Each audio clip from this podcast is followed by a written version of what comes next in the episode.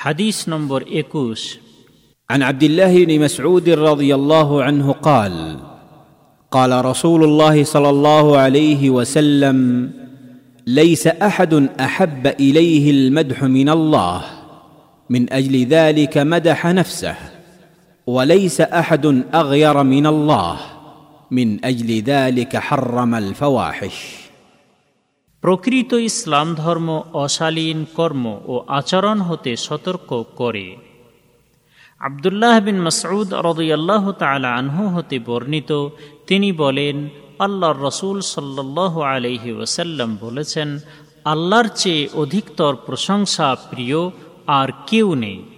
তাই আল্লাহ নিজেই স্বয়ং সত্তার প্রশংসা করেছেন এবং আল্লাহর চেয়ে অধিকতর ঈর্ষা পরায়ণও আর কেউ নেই। তাই তিনি অশালীন বস্তু হারাম বা অবৈধ করে দিয়েছেন।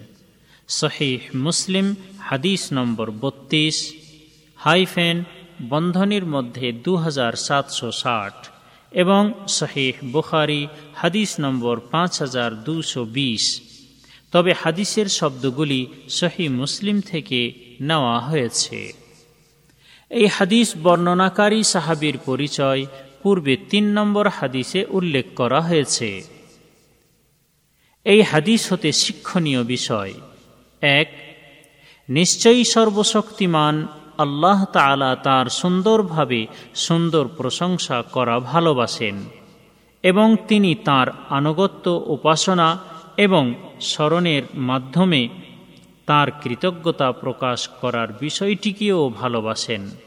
তাই মুসলিম ব্যক্তির একটি উত্তম কাজ হল এই যে, সে যেন তার পালনকর্তার অধিকতর সুন্দরভাবে সুন্দর প্রশংসা ও কৃতজ্ঞতা প্রকাশ করার কর্মে রত থাকে, যাতে তার পালনকর্তার সাথে তার সুসম্পর্ক সুদৃঢ়ভাবে স্থাপিত থাকে। দুই কোনো ব্যক্তি যখন সর্বশক্তিমান, আল্লাহর সুন্দরভাবে সুন্দর প্রশংসা করতে থাকে, আল্লাহ তখন তাকে পুণ্যবান বা পুণ্যাত্মা করে দেন। সুতরাং সেই ব্যক্তি এর দ্বারা নিজেই উপকৃত হয়ে থাকে, কেননা মহান আল্লাহ তো সৃষ্টি জগৎ হতে অভাবমুক্ত।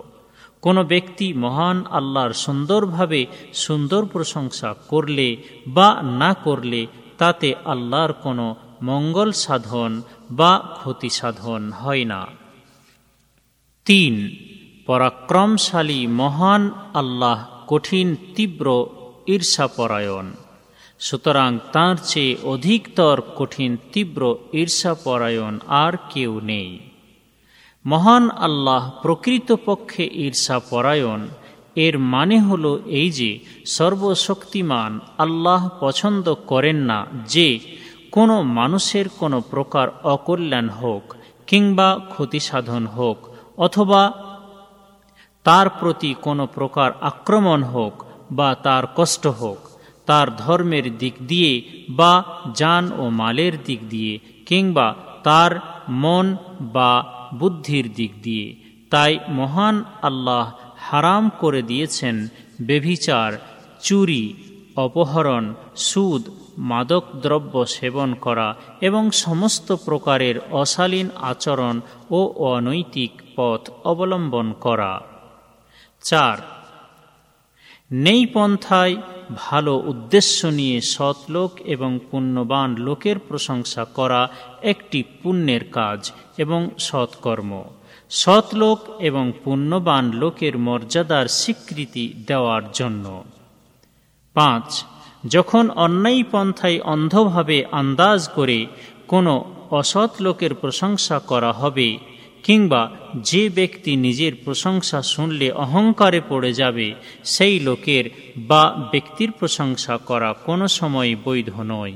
কেননা এই অন্যায় প্রশংসার দ্বারা সমাজের ক্ষতিসাধন হবে এবং যে ব্যক্তির কোনো মর্যাদা নেই বা সম্মান নেই, তাকে অন্যায়ভাবে মর্যাদা বা সম্মান দেওয়া হবে।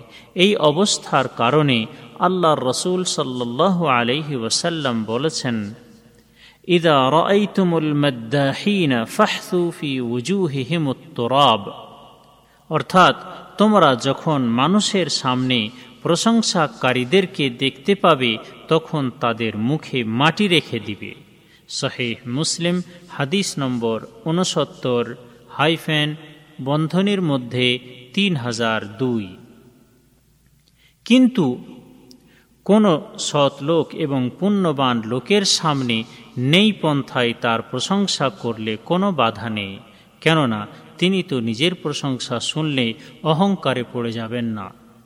যেহেতু তার মধ্যে পূর্ণরূপে তাকওয়া, অর্থাৎ আল্লাহকে ভক্তি সহকারে ভয় করে তার সঠিক ভক্ত হওয়ার বিষয়টি, বুদ্ধি এবং আল্লাহ সম্পর্কে সঠিক জ্ঞান বিদ্যমান রয়েছে।